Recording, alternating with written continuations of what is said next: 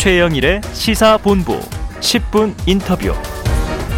네, 화제 이슈를 콕 짚어보는 10분 인터뷰 시간입니다. 오늘은 나라를 위해 목숨을 바친 이들을 기념하고 추모하는 제67회 현충일인데요. 현충일을 맞아서 17살 여성 학도병으로 6.25 전쟁에 참전하신 정기숙 선생님과 이야기 나누는 시간을 마련했습니다. 자, 전화로 연결하겠습니다. 정 선생님, 안녕하세요.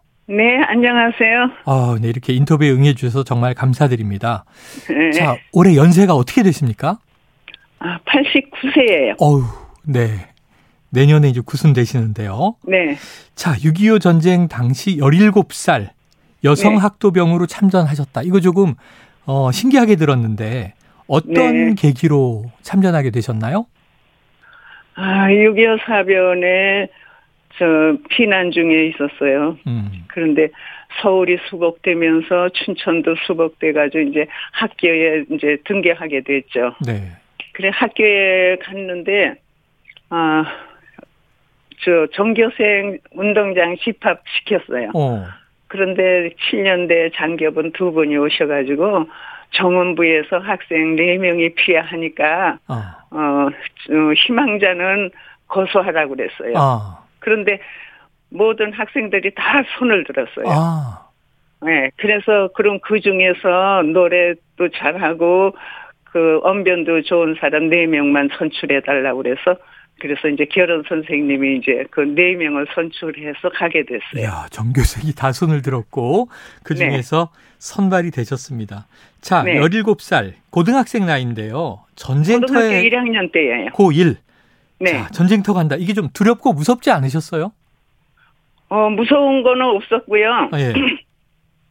피난 생활을 하면서 그 얼마나 존중이 참혹하고 어, 그런 걸 느꼈어요. 네. 그래서 어, 나라를 위해 나라가 얼마나 소중하다는 걸 깨닫고 음, 어, 이제 학교에 가서 우리가 우리가 나라에서 필요하면 무엇이든지 하겠다는 그런 용기가 생기더라고요. 아, 그래 모든 학생이 다 똑같은 마음이었어요. 아, 대단하셨습니다. 그래서 참전한 거예요. 야, 정말 그 청소년 학생의 애국심 지금 네. 다시 들어도 이게 뜨겁게 느껴지는데요. 전쟁을 통해서 깨달은 거예요. 나라가 네. 얼마나 소중하다는 거를. 피난 생활도 하셨고 수복됐던 상황에서 자 네. 당시에 정훈 부대 소속이었다고 들었습니다. 그러면은 네. 어떤 활동을 하셨습니까? 아, 방, 주로 방송했어요. 아, 그 최전방 뒤에 따라가면서 수복 지구마다 어, 방송하고 통일 노래 부르고 그리고 포스터 붙이고 어. 그런 활동했어요. 네 네 네. 정말 뭐 이 거의 뭐 거의 최전선에서 아니 그래서 지금 89세라고 말씀하셨는데 목소리가 네. 너무 낭랑하세요. 아, 그래요? 예. 감사합니다. 기운도 있으시고 그래서 야 방송을 하셨군요 당시에 어, 당시 네. 뭐 기록을 보니까 미대생은 포스터 그리고 지금 말씀하신 대로 막 통일 노래 부르고 네, 자 최전방 부대를 따라서 네, 압록강까지 가셨다고 들었습니다. 네. 근데 중공군이 내려와서 부대가 포위되셨었다는 경험이 나오는데 네. 굉장히 좀 위험하지 않았습니까? 위험했죠. 우리는 압락강까지 가서 이제 통일된 줄 알고 대한민국 만세 부르고 좋아했는데 음, 그 이튿날 비상이 걸린 거예요. 네, 그 중공군이 두만강 쪽으로 해서 인해 전술로 그 많은 중공군이 네, 그 한국으로 들어온 거예요. 음, 그래서 벌써 뭐 저 평양까지 내려갔다 그래요. 어, 그러니까 우리는 압록강에 있는데 벌써 평양까지 내려가가지고 완전히 포위된 거죠. 네네네. 그래서 그날부터 그냥 밤이고 낮이고 그 남쪽을 향해서 그냥 행군한 거예요. 어. 야, 당시에 이 헬리콥터도 왔었는데 탈출이 어려우셨나 봐요? 어, 헬리콥터가 5인승이에요. 네. 그런데 이제 정원부 대장하고 과장하고 또 방송국 아나운서 두 명하고 네. 여자 아나운서예요. 음. 그래 그런데 네 사람이 타는데 한 자리가 남았어요. 어. 그런데 우리 네 명이 한 사람만 갈 수는 없고, 네네. 네 그래서 그냥 아. 떠나면서 내리고 모레고 다시 와서 우리를 데려가겠다 이렇게 약속을 하고 갔거든요. 네네. 그런데 오기 전에 중공군 습격을 받아가지고 아이고. 완전히 다 흩어졌죠. 아, 네 명 중에 한 명만 태울 수가 없어서 네 명의 네. 동료가 남았는데 네. 결국은 습격이 있어서 헬리콥터는 다시 오지 못했고 걸어서 행군을 해서 내려오셨어요. 네, 네. 자, 그 이듬해에 다시 고향 춘천으로 돌아오시기까지 정말 고생을 많이 하셨다고 하는데 뭐 포격, 총격, 위험한 상황을 많이 넘으셨겠습니다. 네. 근데 이제 중공군 습격받아 받는 게 제일 힘들었죠. 아, 중공군의 습격이 여기저기서. 네. 네. 야, 총알 날아다니고 폭탄 날아다니는. 네, 총알이 비오듯 했어요. 아. 그래서 앞, 앞에 사람, 뒷, 뒷사람 다 쓰러지더라고요. 아, 그럼 함께. 그래서 네. 그대로 골짜기로 걸어 올라가면은 맞겠다 싶어서 그냥 옆으로 그냥 산으로 기어 올라갔죠. 아. 그래가지고 총알을 면한 거예요. 네. 그러니까 이제 국군, 군인들과 함께 행군에 내려오는데 네. 정말 사상자들을 눈으로 많이 보시면서 네. 그 사투, 사지를 넘어서 오신 거군요. 네. 어떤 때는 밤에 행군할 때는 앞이 보이지 않으니까 서로 손을 잡고 가야 돼요. 네네. 너무 캄캄해가지고. 네.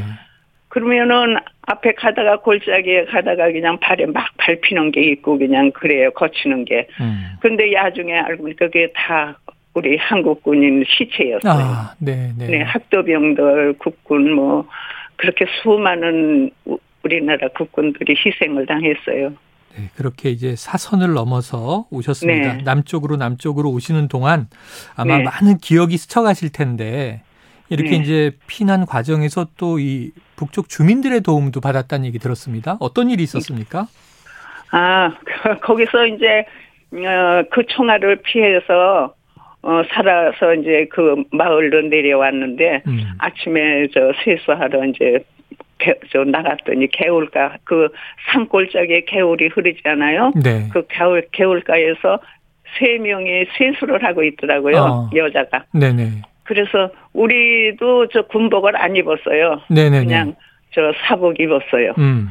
그런데 그 여자들도 뭐 군복을 안 입고 그 사복을 입었더라고요. 음. 그래서 아 저 사람들도 학도병으로 나같이 와서 어, 어, 이런 이런 일을 당했구나 해서 반가워서 네. 인사를 했죠. 어. 그랬더니 아유 어디서 왔느냐고 그래요. 그래서 나는 춘천여고 1학년인데 학도병으로 왔다 그러니까 자기는 함흥여고 2학년이래요. 어.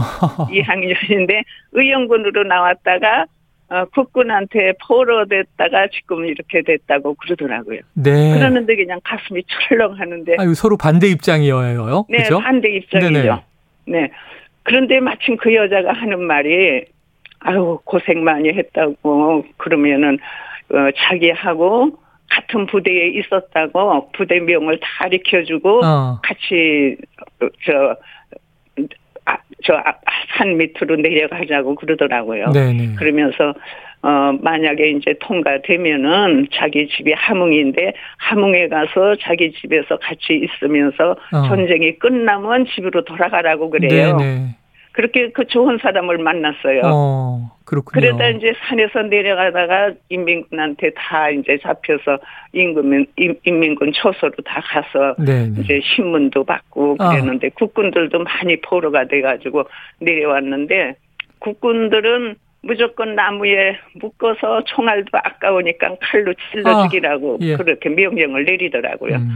그런데 그 고통의 그 소리를 나는 그건 못 듣겠어서 음. 다들 나가서 구경하고 하는데 나는 방에 들어가서 숨어 있었어요. 음. 네, 그, 그렇게 참혹한 일을 네. 당했어요. 그런데 아. 나도 만약에 이게 발각이 되면 저 사람들 같이 예, 죽음을 당할 것이다 이런 생각을 하니까 막 떨리고 아. 진정이 안 돼요. 네. 그러니까 그 여자가 담대하게 마음을 먹으라고 괜찮을 거야, 괜찮을 거야 하면서 음. 위로해 주더라고요. 네. 그래서 신문을 봤는데 아주 무섭게 신문을 해요. 예. 총을 옆에다 놓고 총을 겨누면서 바른 대로 말 안 하면 이 총으로 쏴 죽인다고 음. 네. 그러면서 무섭게 신문을 하더라고요. 네. 그런데 그 담대하게 그냥 그 여자가 가르쳐 준 대로 얘기를 네. 했어요. 그랬더니 예. 거기서 이제 심사가 끝나고 몇 시간 후에 또 딴 데서 불러서 또 어. 거기서 또 같은 예, 신문을 예, 예, 하고 예. 세 번을 그렇게 하더라고요. 음. 그래가지고 무사히 통과가 돼가지고 어 거기서 자기 부대 찾아갈 사람 각, 각자가 찾아가라고 네. 그러더라고요. 아. 그런데 그 부대가 마침 빨치산 본부였어요. 예, 예. 네, 위슬 사령부라고 큰 부대예요. 네. 그런데 그 부대가 평양으로 해서 서울, 광주, 제주도까지 간다고 그래요. 아. 그런데 그 여자가 야 나하고 우리 집에 가자. 그 전쟁 가자. 끝나면 집으로 가라. 그래. 네. 그래서 따라가려고 하는데 마침 그, 그 이슬사령부 그, 저, 비서, 여자, 음. 여, 여 비서가 그래요. 우리 부대에 남을 사람은 남아도 된다고. 음. 그런데 귀가 번쩍 뜨이더라고요. 네, 네. 그런데 내가 이제 여- 거기서는 증이 있어야지 꼼짝 못 하거든요. 네. 그래서 서울까지 가가지고 서울 간다 그러니까 서울까지 가가지고 거기서 도망쳐서 집으로 가면 되겠다 이런 아. 생각이 나더라고요. 예. 그래서 금방 나는 그러면 여기 남겠다고. 그래서 그 여자는 그 여자대로 가고. 나는 그 부대에 남아가지고 예. 평양까지 갔어요. 네, 이게 17, 평양까지. 18에 지금 겪으신 일이 네, 야, 저 그 전쟁터에서 도주의 와중에 춘천여고 네. 1학년 학생이 함흥여고 2학년 학생을 만나서 네, 이 국군 학도병이셨는데 그쪽은 이 인민군 의용군이었고 네, 야, 이게 진짜 영화 같은 스토리입니다. 이게 책 한두 권으로 해결될 문제가 아닌데 네. 자, 지금 이제 6.25 전쟁 발발한 지 70년 흘렀습니다. 요즘 젊은 72년 됐죠. 예, 젊은 세대는 전쟁을 모르잖아요. 네, 좀 요즘 젊은 세대에게 한 말씀 꼭 남기고 싶은 말씀이 있으시다면요. 네, 네. 남기고 싶은 말이요. 6.25 전쟁이 참 참혹한 전쟁이었어요. 아, 너무 끔찍하고 그 이제 참혹한 전쟁을 겪어보지 못한 젊은 세대는 어, 몰라요. 음. 네, 이렇게 나라가 얼마나 중한지 모르고 어 그래서 제가 부탁할 말은 어이 나라를 사랑하고 한 마음 돼서 이 나라를 지키는 우리나라 국민이 되었으면 그 바람이에요. 네, 알겠습니다. 너무 감사합니다. 이 그때 저 이 전쟁터에 갈 사람 자원하라. 모든 학생이 네. 손들었던 그 마음을 우리도 네. 잊지 말아야 할 것 같습니다. 지금 뭐 굉장히 많은 청취자분들이 네. 정기숙 선생님 말씀에 감사를 드리고 있어요. 3253님 인터뷰 네. 들으면서 저는 17대 뭐 했나 생각하니 부끄럽습니다. 정기숙 선생님 너무 감사합니다. 늘 건강하세요. 아유 감사합니다. 또 가윤하님은 전 정기숙 용사님 나라를 위해 청춘을 바쳐 헌신해 주시어 지금의 이 네. 나라가 있게 되었습니다. 감사의 네, 인사를 올립니다. 제가 네. 꼭 얘기하고 싶은 게 네. 있어요. 그때 상황에서는 내가 도저히 집에 돌아올 수 없는 상황이었거든요. 음, 근데 좋은 사람 만나게 해주시고 하나님이 지켜주셔서 네. 이렇게 집에까지 무사히 돌아오게 해주신 거 하나님께 감사해요. 알겠습니다. 네. 오늘 말씀 네, 하나님 은혜 늘 감사하면서 삽니다. 네, 감사드립니다. 자, 네. 오늘 오후 4시에 이 정기숙 선생님의 이야기를 담은 현충일 특집 다큐멘터리 연순 기숙이 KBS 1TV에서 또 방송이 될 예정입니다.